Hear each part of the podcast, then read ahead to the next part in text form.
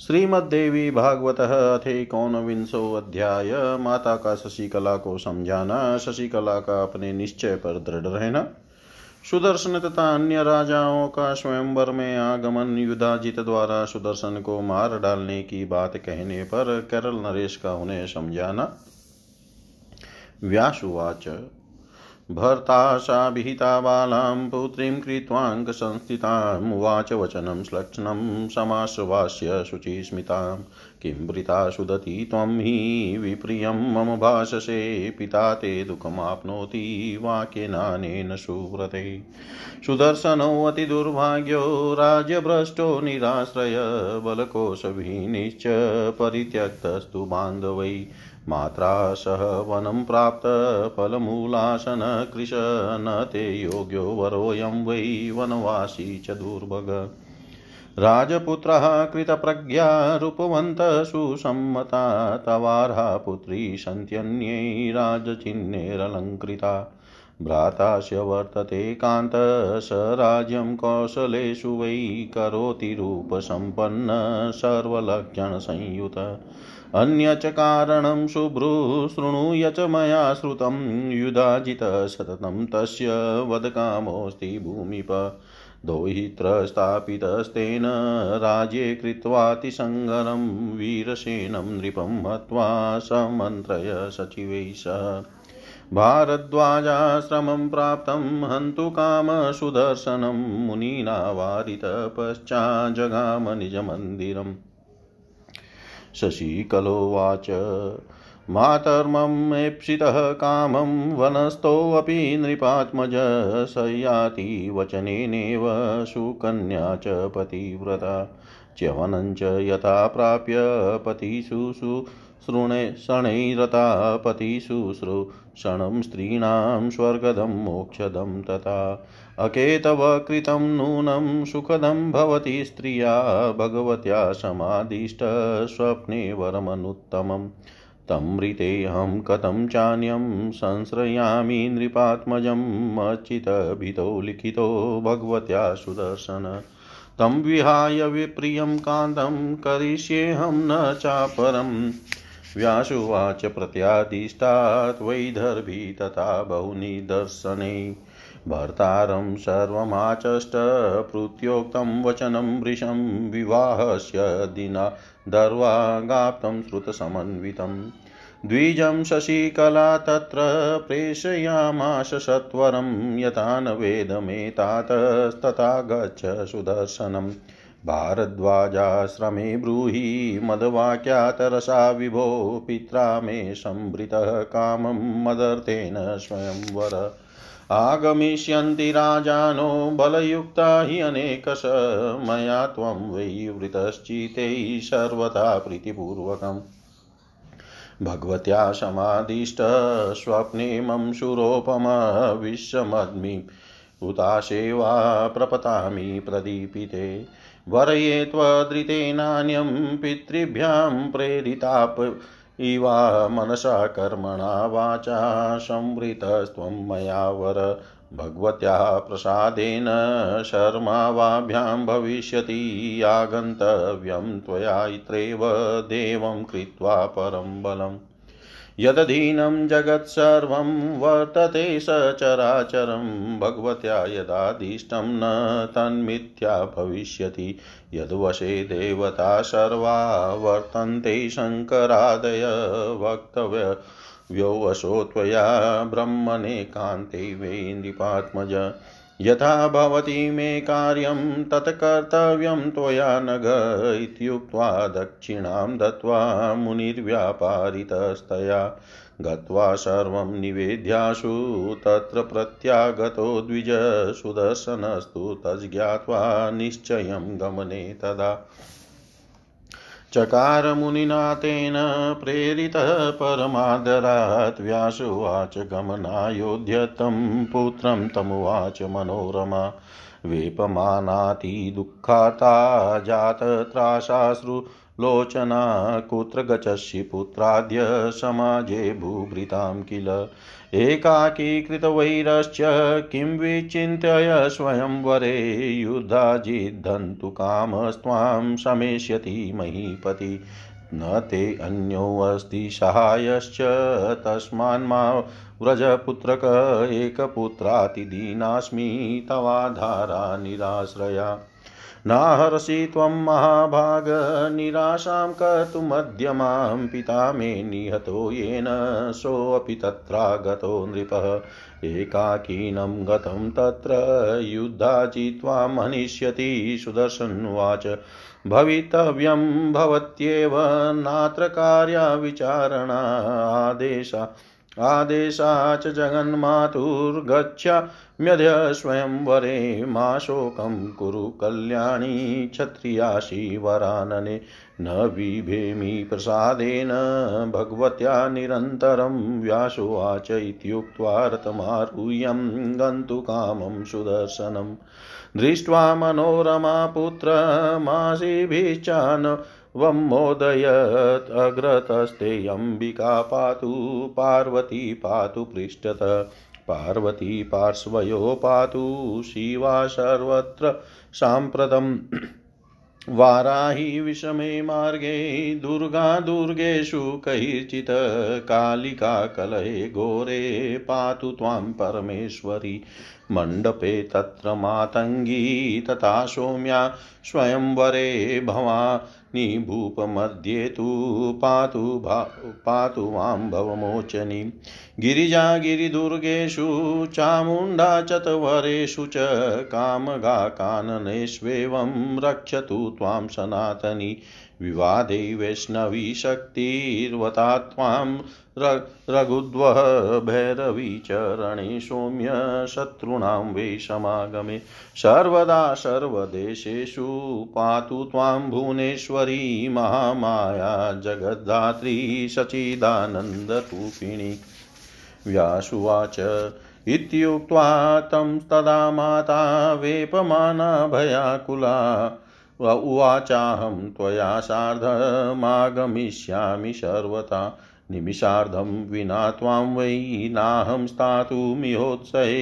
सहैव नय मां वत्स यत्र ते गमने मति इत्युक्त्वा निःसृता माता धात्रे हि संयुता तदा विप्रेदताशिषः सर्वे निर्ययुर्ष संयुता वाराणस्यां ततः प्राप्तो रते नेकेन राघव ज्ञात सुबाहुना तत्र पूजित चाहरणादिभिः निवेशार्थं गृहं दत्तं मनपानादिकं तथा सेवकं समनुज्ञाप्य परिचर्यार्थमेव च मिलितास्ततः राजानो नानादेशाधिपा किल युधाजिदपि सम्प्राप्तो दोहित्रेण समन्वित करुषाधिपतिश्चेव तथा मद्रेश्वरो नृप सिंधुराजस्तथा वीरो योधा माहिष्मतीपति पंचाल पर्वतीयश्च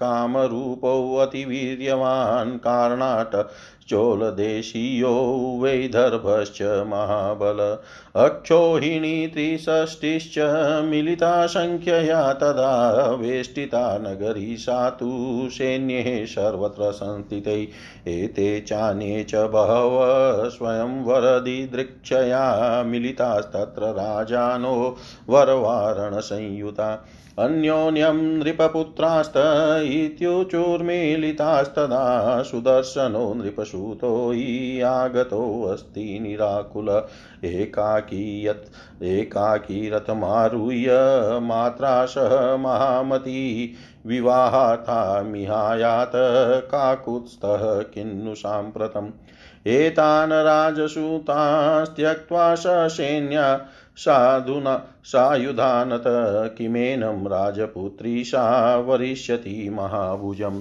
युधाजिततः राजसे युधाजित राजेशस्तानुवाच महीपतिन्नहमेनं हनिष्यामि कन्यार्थे नात्र संशय। केरलाधिपति प्राह तं तदानीति शतं नात्र युद्धं प्रकर्तव्यं राजनिच्छा स्वयं वरे बलेन हरणं नास्ति नात्र शुल्क स्वयं वर कन्ये च यात्र वर्णं विवाद कीदृस्तिव। अन्यायेन त्वया पूर्वमशो राजात् प्रवासित दोहित्रायार्पितं राज्यं बलवान् नृपशतं। काकुत्स्थोऽयं महाभाग कौशलाधिपते सुत कथमेनं राजपुत्रं हनिष्यसि निरागसं। लप्स्यसे तत्फलं नूनं नयस्य नृपोत्तम शास्तास्ति कश्चिदायुष शास्तास्ति कश्चिदायुष्मन् जगतोऽस्य जगत्पति। धर्मो जयति नाधर्म सत्यं जयति नानृतं मानयं कुरु राजेन्द्र त्यज पापमतिं किल। दोहित्रस्तव सम्प्राप्त सोऽपि रूपवान् दोहित्रस्तव संप्राप्त सोऽपि रूपसमन्वित राजयुक्तस्तथा श्रीमान् कथं तं न वरिष्यति। अन्ये राजसुतः कामं वर्तन्ते बलवत्तरा कन्या स्वयं वरे कन्या स्वीकरिष्यति साम्प्रतम्। वृते तथा विवाद कह प्रवदन्तु महीभुज परस्परं विरोधोऽत्र न कर्तव्यो विजानता परस्परं विरोधोऽत्र न कर्तव्यो विजानता। व्यास जी बोले, पति के ऐसा कहने पर रानी ने सुंदर मुस्कान वाली उस कन्या को अपनी गोद में बैठाकर उसे आश्वासन दे करके यह मधुर वचन कहा, हे सुदति, तुम मुझसे ऐसी अप्रिय एवं निष्प्रयोजन बात क्यों कर रही हो। हे सुव्रते, इस कथन से तुम्हारे पिता बहुत दुखित हो रहे हैं। वह सुदर्शन बड़ा ही अभागा राजच्युत आश्रयहीन तथा और सेना तथा कोष से विहीन है। बंधु बांधवों ने उसका परित्याग कर दिया है। वह अपनी माता के साथ वन में रहकर फल मूल खाता है और अत्यंत दुर्बल है। इसलिए वह मंदभाग्य एवं वनवासी बालक सर्वथा तुम्हारे योग्य वर नहीं है। हे पुत्री, तुम्हारे योग्य अनेक राजकुमार यहाँ उपस्थित हैं जो बुद्धिमान, रूपमान, समाननीय और राज चिन्हों से अलंकृत है। इसी सुदर्शन का एक कांतिमान, रूप संपन्न तथा सभी शुभ लक्षणों से युक्त भाई भी है जो इस समय कौशल देश में राज्य करता है। हे शुभ्रु, इसके अतिरिक्त मैंने एक और जो बात सुनी है तुम उसे सुनो। राजा युधाजित सुदर्शन का वध करने के लिए सतत प्रयत्नशील रहता है। उसने घोर संग्राम करके इसके नाना राजा वीरसेन को मारकर पुनः मंत्रियों के साथ मंत्रणा करके अपने दोहित्र शत्रुजित को राज्य पर अभिषिक्त कर दिया है। इसके बाद भारद्वाज मुनि के आश्रम में शरण लिए उस सुदर्शन को मारने की इच्छा से वह वहाँ भी पहुँचा, किंतु मुनि के मना करने पर अपने घर लौट गया। शशिकला बोली, हे माता, मुझे तो वह वनवासी राजकुमार ही अत्यंत अभिष्ट है। पूर्व काल में सयार्थी की आज्ञा से ही उनकी पतिव्रता पुत्री सुकन्या च्यवन मुनि के पास जाकर उनकी सेवा में तत्पर हो गई थी। उसी प्रकार मैं पति सेवा करूंगी। पति की सेवा शुश्रूषा स्त्रियों के लिए स्वर्ग तथा मोक्ष प्रदान करने वाली होती है। अपने पति के लिए कपट रहित व्यवहार स्त्रियों के लिए निश्चित रूप से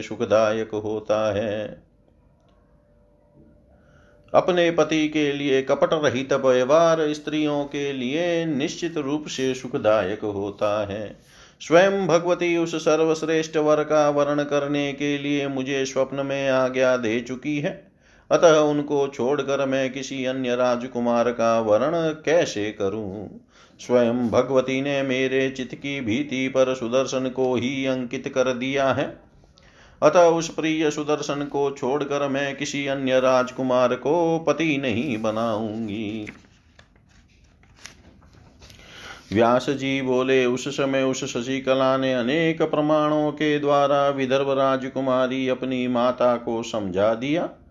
तत्पश्चात पुत्री के द्वारा कही गई सभी बातों को महारानी ने अपने पति से बताया। उधर शशिकला ने विवाह के कुछ दिनों पूर्व ही एक विश्वस्त तथा वेदनिष्ठ ब्राह्मण को शीघ्र ही वहां भेज दिया। जाते समय उसने ब्राह्मण से कहा कि आप सुदर्शन के पास इस प्रकार जाएं जिसे मेरे पिता न जान पाए। हे विभो, आप बहुत शीघ्र ही भारद्वाज के आश्रम पहुंचकर सुदर्शन को मेरी ओर से कहिए कि मेरे पिता ने मेरे विवाहार्थ एक स्वयंवर आयोजित किया है। उसमें अनेक बलवान राजा आएंगे, किंतु मैं तो मन से अत्यंत प्रेम पूर्वक हर तरह से आपका वर्ण कर चुकी हूँ। हे देवोपम राजकुमार, मुझे भगवती ने स्वप्न में आपको वर्ण करने का आदेश दिया है। मैं विष खा लूंगी अथवा जलती हुई अग्नि में कूद पड़ूंगी, किंतु माता पिता के द्वारा बहुत प्रेरित किए जाने पर भी मैं आपके अतिरिक्त किसी अन्य का वर्ण नहीं करूंगी, क्योंकि मैं मन वचन तथा कर्म से आपको अपना पति मान चुकी हूँ। भगवती की कृपा से हम दोनों का कल्याण होगा। प्रारब्ध को प्रबल मानकर आप इस स्वयंवर में अवश्य आए। यह संपूर्ण चराचर जगत जिनके अधीन है तथा शंकर आदि सभी देवगण जिनके वश में रहते हैं, उन भगवती ने जो आदेश दिया है वह कभी भी असत्य नहीं होगा। हे ब्राह्मण, आप उस राजकुमारी से यह सब एकांत में बताइए हे निष्पाप, आप वही कीजिएगा जिससे मेरा काम बन जाए। ऐसा कहकर और दक्षिणा देकर शशिकला ने उस ब्राह्मण को भेज दिया। वह ब्राह्मण सुदर्शन ने सारी बातें कहकर शीघ्र ही वापस आ गया। उन बातों को जानकर राजकुमार सुदर्शन ने स्वयंवर में जाने का निश्चय कर लिया। उन भारद्वाज मुनि ने भी उसे आदर पूर्वक भेज दिया। व्यास जी बोले, तब अत्यधिक दुख से व्याकुल कांपती हुई तथा भयभीत मनोरमा गमन के लिए तत्पर अपने पुत्र सुदर्शन से आंखों में आंसू भरकर बोली, पुत्र, तुम इस समय राजाओं के उस समाज में कहाँ जा रहे हो? तुम अकेले हो और तुमसे शत्रुता रखने वाला राजा युधाजित तुम्हें मारने की इच्छा से उस स्वयंवर में अवश्य आएगा। फिर तुम क्या सोच कर वहां जा रहे हो? तुम्हारा कोई सहायक भी नहीं है, इसलिए हे पुत्र वहां मत जाओ। तुम ही मेरे एकमात्र पुत्र हो और मैं अति दीन हूँ तथा मुझ आश्रयहीन के लिए तुम ही एकमात्र आधार हो। हे महाभाग, इस समय तुम मुझे निराश मत करो। जिसने मेरे पिता का वध कर दिया है वह राजा युधाजित भी वहाँ आएगा और वहाँ तुम अकेले गए हुए को मार डालेगा। सुदर्शन बोला, होनी तो होकर रहती है, इस विषय में संदेह नहीं करना चाहिए। हे कल्याणी, जगत जननी के आदेश से मैं आज स्वयंवर में जा रहा हूँ। हे वरानने, तुम छत्राणी हो, अतः इस विषय में चिंता मत करो। भगवती की सदा अपने ऊपर कृपा रहने के कारण मैं किसी से भी भयभीत नहीं होता। व्यास जी बोले, ऐसा कहकर रथ पर आरूढ़ होकर स्वयंवर में जाने के लिए उद्यत पुत्र सुदर्शन को देखकर मनोरमा ने इन आशीर्वादों से उसका अनुमोदन किया। भगवती अंबिका आगे से, पार्वती पीछे से। पार्वती दोनों पार्श्व भाग में तथा शिवा सर्वत्र तुम्हारी रक्षा करे। विषम मार्ग में वाराही, किसी भी प्रकार के दुर्गम स्थानों में दुर्गा और भयानक संग्राम में परमेश्वरी काली का तुम्हारी रक्षा करे। उस मंडप में देवी मातंगी, स्वयंवर में भगवती सौम्या तथा भवबंधन से मुक्त करने वाली भवानी राजाओं के बीच में तुम्हारी रक्षा करे। इसी प्रकार पर्वतीय दुर्गम स्थानों में गिरिजा, चौराहों पर देवी चामुंडा तथा वनों में सनातनी कामगा देवी तुम्हारी रक्षा करे। हे रघुद्वह, विवाद में भगवती वैष्णवी तुम्हारी रक्षा करे। हे सौम्य, शत्रुओं के साथ युद्ध में भैरवी तुम्हारी रक्षा करे। जगत को धारण करने वाली सच्चिदानंद स्वरूपिणी महामाया भुवनेश्वरी सभी स्थानों पर सर्वदा तुम्हारी रक्षा करे। व्यास जी बोले, ऐसा कहकर भय से व्याकुल तथा कांपती हुई उसकी माता मनोरमा ने उससे कहा, मैं भी तुम्हारे साथ अवश्य चलूंगी। हे पुत्र, मैं तुम्हारे बिना आधे क्षण भी यहाँ नहीं रह सकती, अतएव तुम्हारी जहाँ जाने की इच्छा है वहीं मुझे भी अपने साथ ले चलो।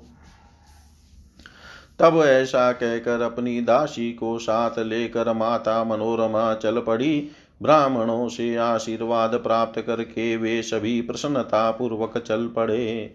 इसके बाद वह रघुवंशी सुदर्शन एक रथ पर आरूढ़ होकर वाराणसी पहुंचा। राजा सुबाहु को उसके आने की जानकारी होने पर उन्होंने आदर समान आदि के द्वारा उसका सत्कार किया। उन लोगों के निवास के लिए भवन तथा अनजल आदि की व्यवस्था कर दी तथा उनकी सेवा शुश्रूषा हेतु सेवक को भी नियुक्त कर दिया। इसके बाद वहाँ अनेक देशों के राजा महाराजा एकत्र हुए। वहाँ अपने नाती को साथ लेकर युधाजित भी आया। करुषाधिपति मद्रेश्वर के महाराज वीर सिंधुराज युद्ध कुशल माहिष्मति नरेश पंचालपति पर्वतीय राजा कामरूप देश के अति पराक्रमी महाराज कर्नाटक नरेश चोल राज तथा और महाबली विदर्भ नरेश वहाँ आए थे। उन राजाओं की कुल मिलाकर 63 अक्षोहिणी सेना थी। वहाँ सर्वत्र स्थित उन सैनिकों से वह वाराणसी नगरी पूरी तरह से घिर गई। इनके अतिरिक्त अन्य बहुत से राजा भी स्वयंवर देखने की इच्छा से बड़े बड़े हाथियों पर आरूढ़ होकर उस स्वयंवर में सम्मिलित हुए। उस समय सभी राजकुमार आपस में मिलकर कहने लगे कि राजकुमार सुदर्शन भी निश्चिंत होकर यहाँ आया है। वह महाबुद्धिमान सूर्यवंशी सुदर्शन अपनी माता के साथ इस समय अकेला ही रथ पर चढ़कर विवाह के लिए यहाँ पहुँचा है। सैन्य शक्ति से संपन्न तथा शस्त्रास्त्र से सुसज्जित इन राजकुमारों को छोड़कर क्या वह राजकुमारी बड़ी भुजाओं वाले सुदर्शन का वर्ण करेगी। इसके बाद राजा युधाजित ने उन नरेशों से कहा, राजकुमारी को प्राप्त करने के लिए मैं इसे मार डालूंगा, इसमें कोई संशय नहीं है। तब महान नीतिज्ञ केरल नरेश ने उस युधाजित से कहा, हे राजन, इच्छा स्वयंवर में युद्ध नहीं करना चाहिए, यह शुल्क स्वयंवर भी नहीं है, अतः कन्या का बलपूर्वक हरण भी नहीं किया जाना चाहिए। इसमें तो कन्या की इच्छा से पति चुनना निर्धारित है, तो फिर इसमें विवाद कैसा। हे नृपश्रेष्ठ, आपने पहले तो इस सुदर्शन को अन्यायपूर्वक राज्य से निकाल दिया और अपने दोहित्र को बलपूर्वक उस राज्य का स्वामी बना दिया। हे महाभाग, यह सूर्यवंशी राजकुमार कौशल नरेश का सुपुत्र है। इस निरपराध राजकुमार का वध आप क्यों करेंगे। हे नृपोत्तम, आपको अन्याय का फल अवश्य ही मिलेगा। हे आयुष्मान, इस संसार पर शासन करने वाला कोई और ही जगतपति परमेश्वर है। धर्म की जय होती है अधर्म की नहीं, सत्य की जय होती है असत्य की नहीं। अतएव हे राजेंद्र, आप अन्याय न कीजिए और इस प्रकार के पापमय विचार का सर्वथा परित्याग कर दीजिए। आपका दोहित्र यहाँ आया ही है, वह भी अत्यंत रूपवान और राज्य तथा लक्ष्मी से संपन्न है, तब भला कन्या उसका वर्ण क्यों नहीं करेगी। अन्य एक से बढ़कर एक बलवान राजकुमार आए हैं, इस स्वयंवर में कन्या शशिकला किसी भी राजकुमार को अपनी इच्छा से चुन लेगी। हे राजागण, अब आप ही लोग बताएं कि इस प्रकार के विवाह में विवाद ही क्या। विवेकवान पुरुष को इस विषय में परस्पर विरोध भाव नहीं रखना चाहिए। इति श्रीमद्देवी भागवते महापुराणे अष्टादशसहस्रायां संहितायां तृतीयस्कन्धे राजसंवादवर्णनं नामेकोनविंशोऽध्यायः सर्वं श्रीशां सदाशिवार्पणम् अस्तु। ॐ विष्णवे नमः। ॐ विष्णवे नमः। ॐ विष्णवे नमः। श्रीमद्देवी भागवतः तृतीय स्कंध अथ विंशो अध्याय राजाओं का सुदर्शन से स्वयंवर में आने का कारण पूछना और सुदर्शन का उन्हें स्वप्न में भगवती द्वारा दिया गया आदेश बताना, राजा सुबाहु का शशिकला को समझाना, परंतु उसका अपने निश्चय पर दृढ़ रहना। व्यासुवाच इति वादिनी भूपाले केरलाधिपतो तदा प्रत्युवाच महाभाग युधाजिदपि पातिव नीतिरेषा महिपाल यद्ब्रवीति भवानीय समाजे पातिवानां वै सत्यवाग्विचितेन्द्रिय योगेषु वर्तमानेषु कन्यारत्नं कुलोद्वह अयोग्यो हरति भूपाल न्यायोऽयं तव रोचते भागं सिंहस्य गोमायुर्भोक्तुमर्हति वा कथं तथा सुदर्शनोऽयं वै कन्यारत्नं किमर्हति बलं वेदो हि विप्राणां भूभुजां चापजं बलं किमन्यायं महाराज ब्रवीम्यहं मिहाधुना बलं शुल्कं यथा राज्ञां विवाहे परिकीर्तितं बलवानेन गृह्णन्तु नाबलस्तु कदाचन तस्मात् कन्यापनं कृत्वा नीतिरत्र विधीयताम् अन्यथा कलहकामं भविष्यति महीभुजा एवं विवादे संवृते राज्ञां तत्र परस्परम् आहुतस्तु सभामध्ये सुबाहु नृपशतम् समाहूय नृपः सर्वे तमुचौस्तत्वदर्शिन राजनीतिस्वया त्वया कार्यां विवाहे अत्र समाहिता किं ते चिकीर्षितराजस्तद्वदस्व समाहित पुत्र्या प्रदानं कस्मै ते रोचते नृपचेतसि सुबाहुरुवाच पुत्र्या मे मनसा कामं वृतः किल सुदर्शन मया निवारितात्यर्थं न सा प्रत्यति मे वच किं करोमि सूताया मेन वशे वर्तते मन सुदर्शनस्तते काकी संप्राप्तो अस्ति निराकुल। व्यासुवाच सम्पन्न भूभुजः सर्वैः समाहूय सुदर्शनं मुचु समागतं शान्तमेकाकी नमतन्द्रिता राजपुत्र महाभाग केनाहूतो वशी सुव्रत एकाकीय समायात समाजे भूभृतामिह न वैशेन्यं न सचिवान् कोशो न बृहद्वलं किमतञ्च समायातस्तत्त्वं ब्रूहि महामते युद्धकामा नृपतयो वर्तन्ते यत्र समागमे कन्यार्थं सैन्यसम्पन्ना किं त्वं कर्तुमिच्छसि भ्राता मे बलशूर संप्राप्तो अस्ति जिगृक्षया युधाजिच्च महाबाहु सायं कतुमागत गच वातिष्ठ राजेन्द्र याथा तथ्यमुदाहृतं त्वयि सैन्यविहीने च यथेष्टं कुरु सुवृत। सुदर्शनुवाच न बलं न सहायो मे न कोशो दुर्गसंश्रय न मित्राणि स न सौहार्दी न मित्राणि न सौहाद्री न नृपारक्षका मम अत्र स्वयंवरं श्रुत्वा दृष्टुकामयः गतः स्वप्ने देव्या प्रेरितोऽस्मि भगवत्या न संशय नान्यच्चिकेषितं मेद्य मामाह जगदीश्वरी तथा तया यद्विहितं तच्च भविताद्य न संशय न शत्रुरस्ति संसारे कोऽप्यत्र जगतीश्वरा सर्वत्र पश्यतो मेद्य भवानीं जगदम्बिकाम् यः करिष्यति शत्रुत्वं मया सह नृपात्मजा सास्ता तस्य महाविद्या नाहं जानामि शत्रुता यद्भावी तद्वै भविता नान्यथा नृपसत्तमा का चिन्ता यत्र कर्तव्या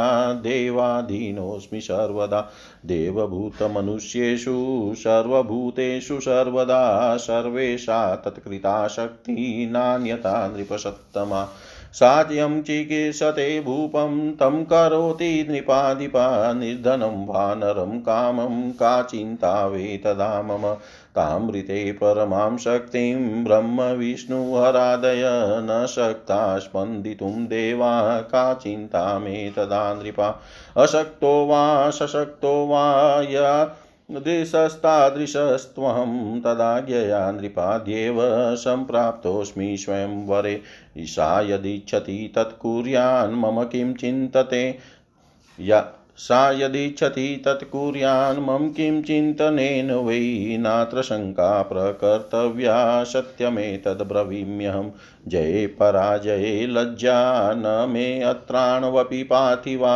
भगवत्यास्तु लज्जास्ति तदधीनोऽस्मि सर्वथा व्यासुवाच इति तस्य तदाकर्ण्यं वचनं राजसत्तमा ऊचुः परस्परं प्रेक्ष्य निश्चयज्ञानराधिप सत्यमुक्तं त्वया साधो न मिथ्या कहिचिद् भवेत् तथाप्युज्जयिनि नाथ त्वां हन्तु परिकाङ्क्षति त्वत्कृतेन दयादिष्टा त्वां ब्रवीमो महामते यदुक्तं तत्त्वया कार्यं विचार्य मनसा नघ सुदर्शन उवाच सत्यमुक्तं भवद्भिश्च कृपावद्भिः सुहज्जने किं ब्रवीमि पुनर्वाक्यमुक्त्वा नृपतिसत्तमा न मृत्यु केनचिद्भाव्य कस्यचिद्वा कदाचन देवाधीनमिदं सर्वं जगत्स्थावरञ्जगं मम स्ववशोऽयं न जीवोऽस्ति स्वकर्मवशः सदा तत्कर्म त्रिविधं प्रोक्तं विद्वद्भिः तत्त्वदर्शिभिः सञ्चितं वर्तमानं च प्रारब्धं च तृतीयकं कालकर्मस्वभावे च ततः सर्वमिदं जगत् न देवो मानुषं हन्तुं शक्तकालागमं विना हतं निमित्तमात्रेण हन्ति कालः सनातन यथा पिता मे नियत सिंहेनामित्रकर्षण तथा मातामहोऽप्येवं युद्धे युधाजिताहत यत्नकोटिं प्रकुर्वाणो हन्यते देवयोगत जीवेद वर्षसहस्राणि रक्षणेन विना नर नाहं विभेमि धर्मिष्ठा कदाचित् युधाजित देवमेव परं मत्वा सुस्थितोऽस्मि सदा नृपा स्मरणं सततं नित्यं भगवत्या करोम्यहं विश्वस्य जननी देवी कल्याणं सा करिष्यति पूर्वार्जितं हि भोक्तव्यं शुभं वाप्य शुभं तथा स्वकृतस्य च भोगेन कीदृक्ष को विजानतां स्वकर्मफलयोगेन प्राप्य दुःखं चेतन निमित्तकारणे वैरं करोत्यल्पमति किल न तताहं विजानामि वैरं शोकं भयं तदा निशङ्कमिह सम्प्राप्त समाजे भूभृतामिह एकाकी दृष्टुकामोऽहं स्वयंवरमनुत्तमं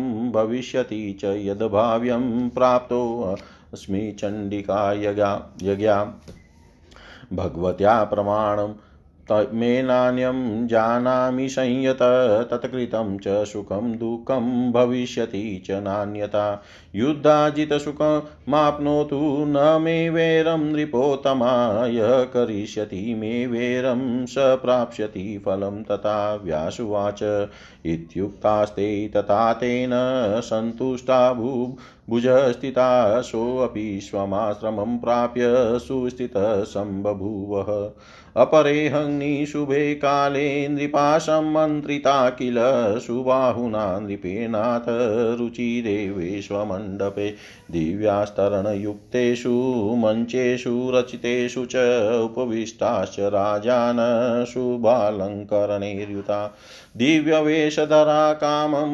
विमानेष्वमरायिव दीप्यमाना स्थितास्तत्र स्वयंवरदिदृक्षया इति चिंता परा सर्वे कदा साप्यागमिष्यति भाग्यवन्तं नृपश्रेष्ठं श्रुतपुण्यं वरिष्यति यदा सुदर्शनं देवास्त्रजा सम्भूषयेदिह विवादो वे नृपाणां च भविता नात्र संशय इत्येवं चिन्त्यमानास्ते भूपामञ्चेषु संस्थिता वादित्रघोषसु महानुत्थितो नृपमण्डपे अत काशीपति प्राह सुतां स्नातां स्वलंकृतां मधुकमाला संयुक्तां क्षोमवासो विभूषितां विवाहोपस्करेर्युक्तां दिव्या सिन्धुसुतोपमां चिन्तापरां सुवसनां स्मितपूर्वमिदं वच उत्तिष्ठपुत्री सुनसे करे धृत्वा शुभां सस्रं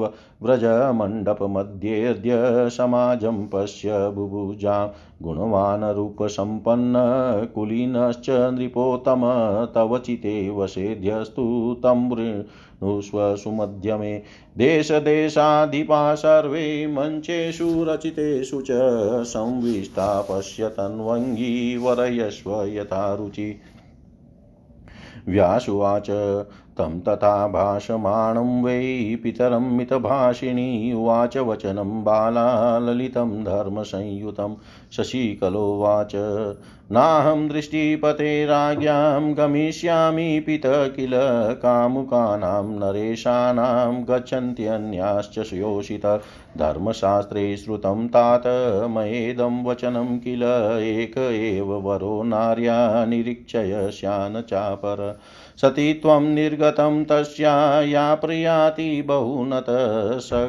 संकल्पयन्ति ते सर्वे दृष्ट्वा मे भवतात्विति स्वयंवरे स्रजं धृत्वा यदा गच्छति मण्डपे सामान्या सा तदा जाता कुलटे वा परावधू वारस्त्री विपन्ने गत्वा यथा वीक्ष्य नरान् स्थितान् गुणागुणपरिज्ञानं करोति निजमानसे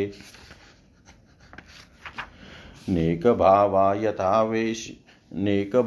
यथा वेश्यावृता पश्यति कामुकं तथाहं मण्डपे गत्वा कुर्वे वारस्त्रिया कृतं वृद्धेरेते कृतं धर्म न करिष्यामि साम्प्रतं पत्नीव्रतं तथा कामं करिष्येऽहं धृतव्रता सामान्या प्रथमं गत्वा कृत्वा संकल्पितं बहु गृणोति चेकं तद्वद वै वृणोमि कथमद्य वै सुदर्शनो मया पूर्वं धृतः सर्वात्मना पितः तं मृतेनान्यथा कर्तुमिच्छामि नृपशतम् विवाह विधिना देहि कन्यादानं शुभे दिने सुदर्शनाय नृपते यदीच्छसि शुभं मम सुदर्शनाय नृपते यदीच्छसि शुभं मम।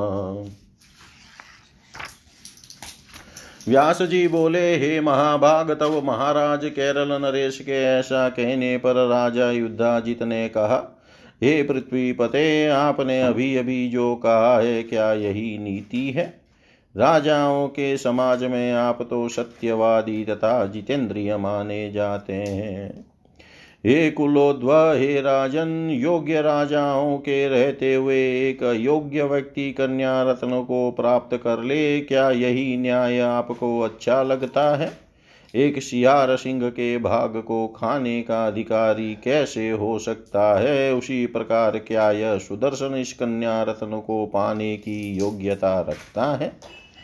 ब्राह्मणों का बल वेद है और राजाओं का बल धनुष।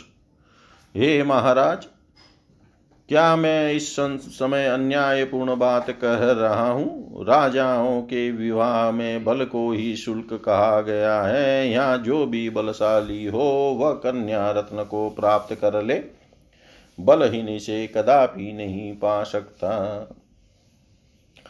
अतएव कन्या के लिए कोई शर्त निर्धारित करके ही राजकुमारी का विवाह हो, यही नीति इस अवसर पर अपनाई जानी चाहिए, अन्यथा राजाओं में परस्पर घोर कलह की स्थिति उत्पन्न हो जाएगी। इस प्रकार वहाँ राजाओं में परस्पर विवाद उत्पन्न हो जाने पर नृपश्रेष्ठ सुबाहु सभा में बुलाए गए। उन्हें बुलवाकर तत्वदर्शी राजाओं ने उनसे कहा, हे राजन, इस विवाह में आप राजयोजित नीति का अनुसरण करें। हे राजन, आप क्या करना चाहते हैं उसे सावधान होकर बताएं।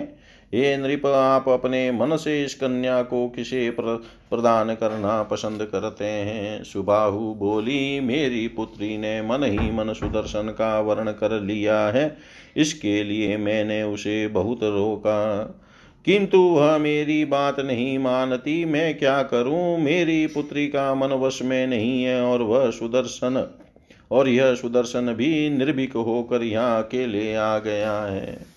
व्यास जी बोले, तत्पश्चात सभी वैभवशाली राजाओं ने सुदर्शन को बुलवाया। उस शांत स्वभाव सुदर्शन से राजाओं ने सावधान होकर पूछा, हे राजपुत्र, हे महाभाग, हे सुव्रत, तुम्हें यहाँ किसने बुलाया है जो तुम इस राज समाज में अकेले ही चले आए हो। तुम्हारे पास न सेना है, न मंत्री है, न कोष है और न अधिक बल ही है। हे महामते, तुम यहाँ किस लिए आए हो उसे बताओ। युद्ध की अभिलाषा रखने वाले बहुत से राजा गण इस कन्या को प्राप्त करने की इच्छा से अपनी अपनी सेना सहित इस समाज में विद्यमान है। यहाँ तुम क्या करना चाहते हो। तुम्हारा शूरवीर भाई शत्रुजित भी एक महान सेना के साथ राजकुमारी को प्राप्त करने की इच्छा से यहाँ आया हुआ है और उसकी सहायता करने के लिए महाबाहु युधाजित भी आए हैं। हे राजेंद्र, तुम जाओ अथवा रहो, हमने तो सारी वास्तविकता तुम्हें बतला दी, क्योंकि तुम सेना विहीन हो।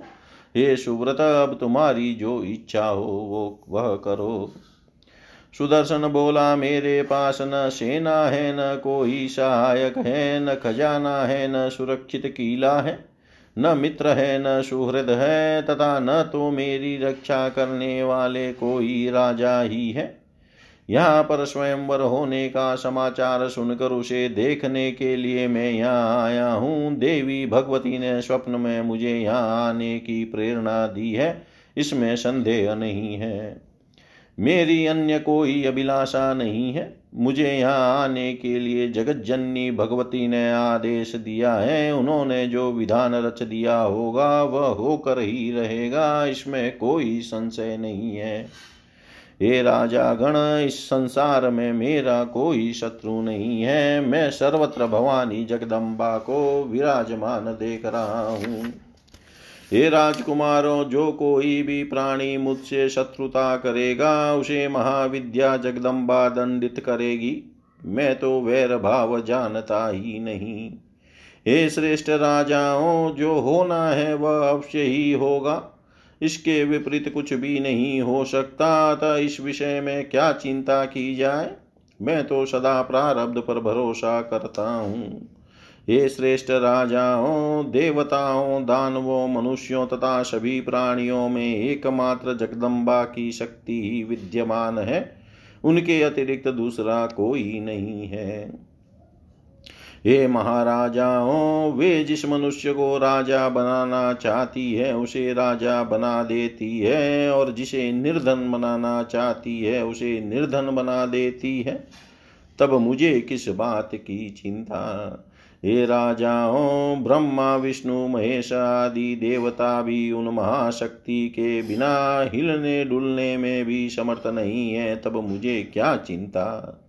मैं शक्ति संपन्न हूँ या शक्तिहीन, जैसा भी हूँ वैसा आपके समक्ष हूँ। हे राजाओं, मैं उन्हीं भगवती की आज्ञा से ही इस स्वयंवर में आया हूँ। वे भगवती जो चाहेगी सो करेगी, मेरे सोचने से क्या होगा। मैं यह सत्य कह रहा हूँ, इस विषय में शंका नहीं करनी चाहिए। हे राजाओं, जय अथवा पराजय में मुझे अणुमात्र भी लज्जा नहीं है।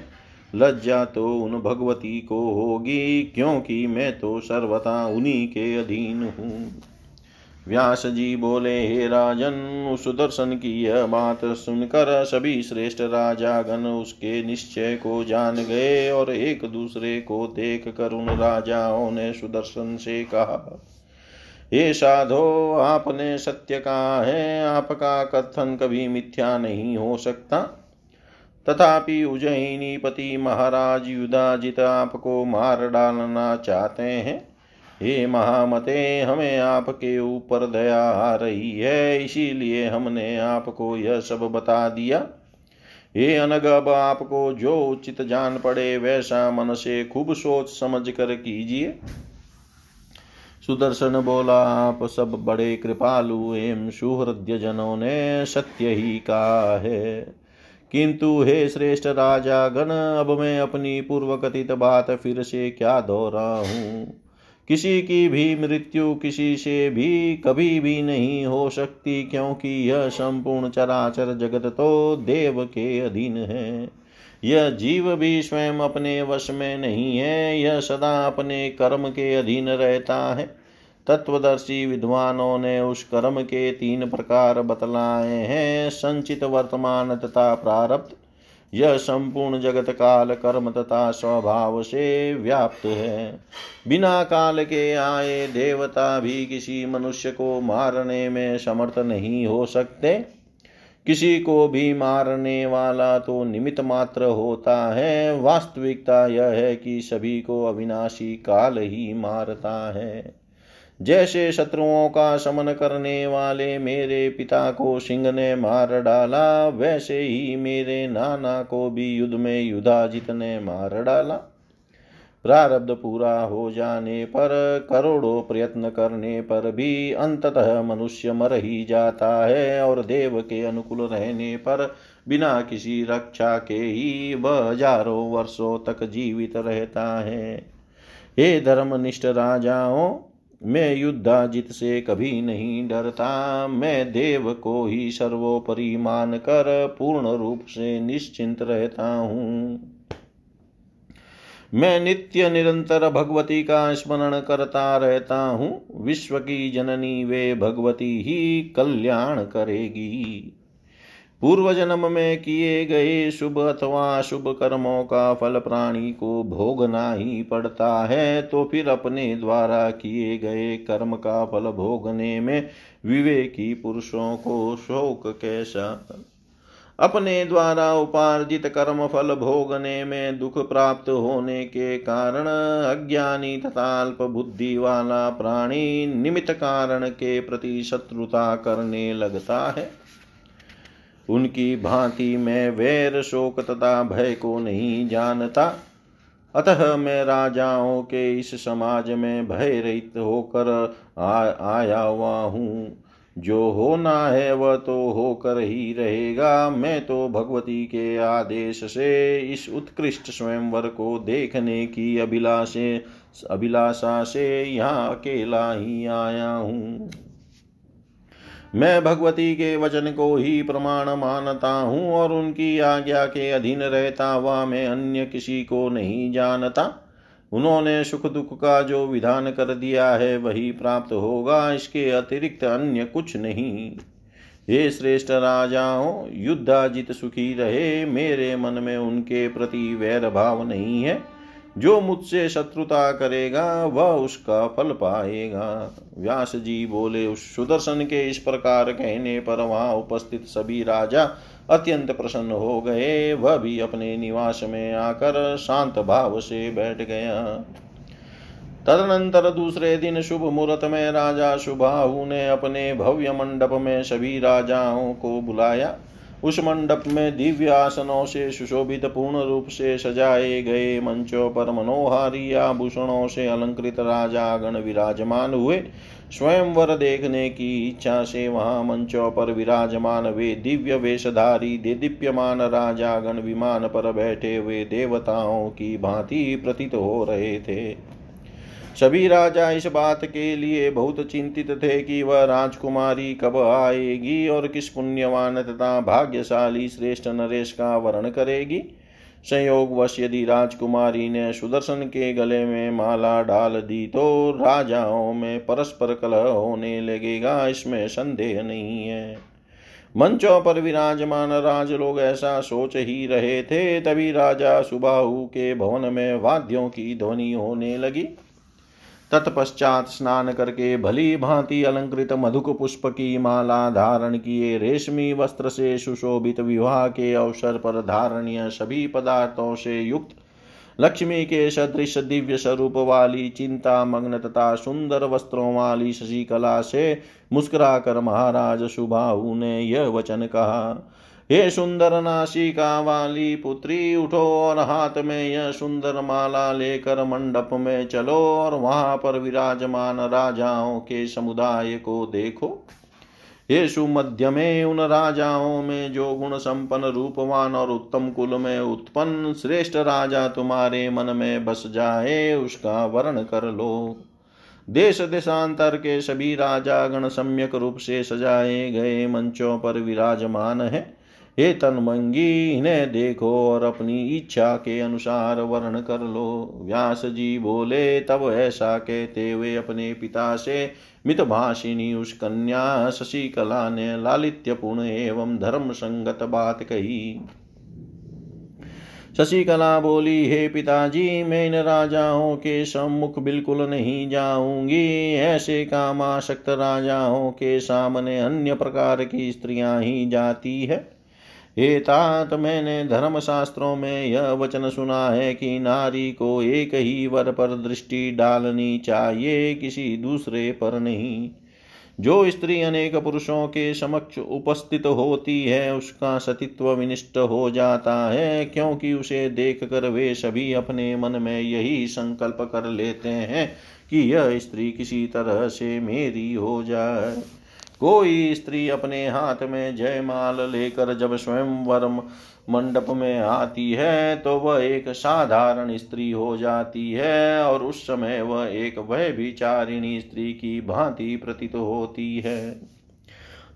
जिस प्रकार एक वारांगना बाजार में जाकर वहां स्थित पुरुषों को देखकर अपने मन में और उनके गुण दोषों का आकलन करती है, और जैसे अनेक प्रकार के चंचल भावों से युक्त वह वेश्या किसी कामी पुरुष को बिना किसी प्रयोजन के व्यर्थ ही देखती रहती है, उसी प्रकार स्वयंवर मंडप में जाकर मुझे भी उसी के सदृश व्यवहार करना पड़ेगा। इस समय मैं अपने कुल के वृद्धजनों द्वारा स्थापित किए गए इस स्वयंवर नियम का पालन नहीं करूंगी। मैं अपने संकल्प पर अटल रहती हुई पत्नी व्रत धर्म का पूर्ण रूप से आचरण करूंगी। सामान्य कन्या स्वयंवर मंडप में पहुंचकर पहले अनेक संकल्प विकल्प करने के पश्चात अंततः किसी एक का वर्ण कर लेती है। उसके समान मैं भी पति का वर्ण क्यों करूं? हे पिताजी, मैंने पूरे मन से सुदर्शन का पहले ही वर्ण कर लिया है। हे महाराज, उस सुदर्शन के अतिरिक्त मैं किसी अन्य को पति के रूप में स्वीकार नहीं कर सकती। हे राजन, यदि आप मेरा हित चाहते हैं तो किसी शुभ दिन में वैवाहिक विधि विधान से कन्या दान करके मुझे सुदर्शन को सौंप दीजिए। इति श्रीमद् देवी भागवते महापुराणे अष्टादशसहस्रायां संहितायां तृतीयस्कन्धे स्वपितरं प्रति शशिकला वाक्यं नाम विंशोऽध्याय। सर्वं श्रीशां सदाशिवार्पणम् अस्तु। ओम विष्णवे नमः। ओम विष्णवे नमः। ओम विष्णवे नमः।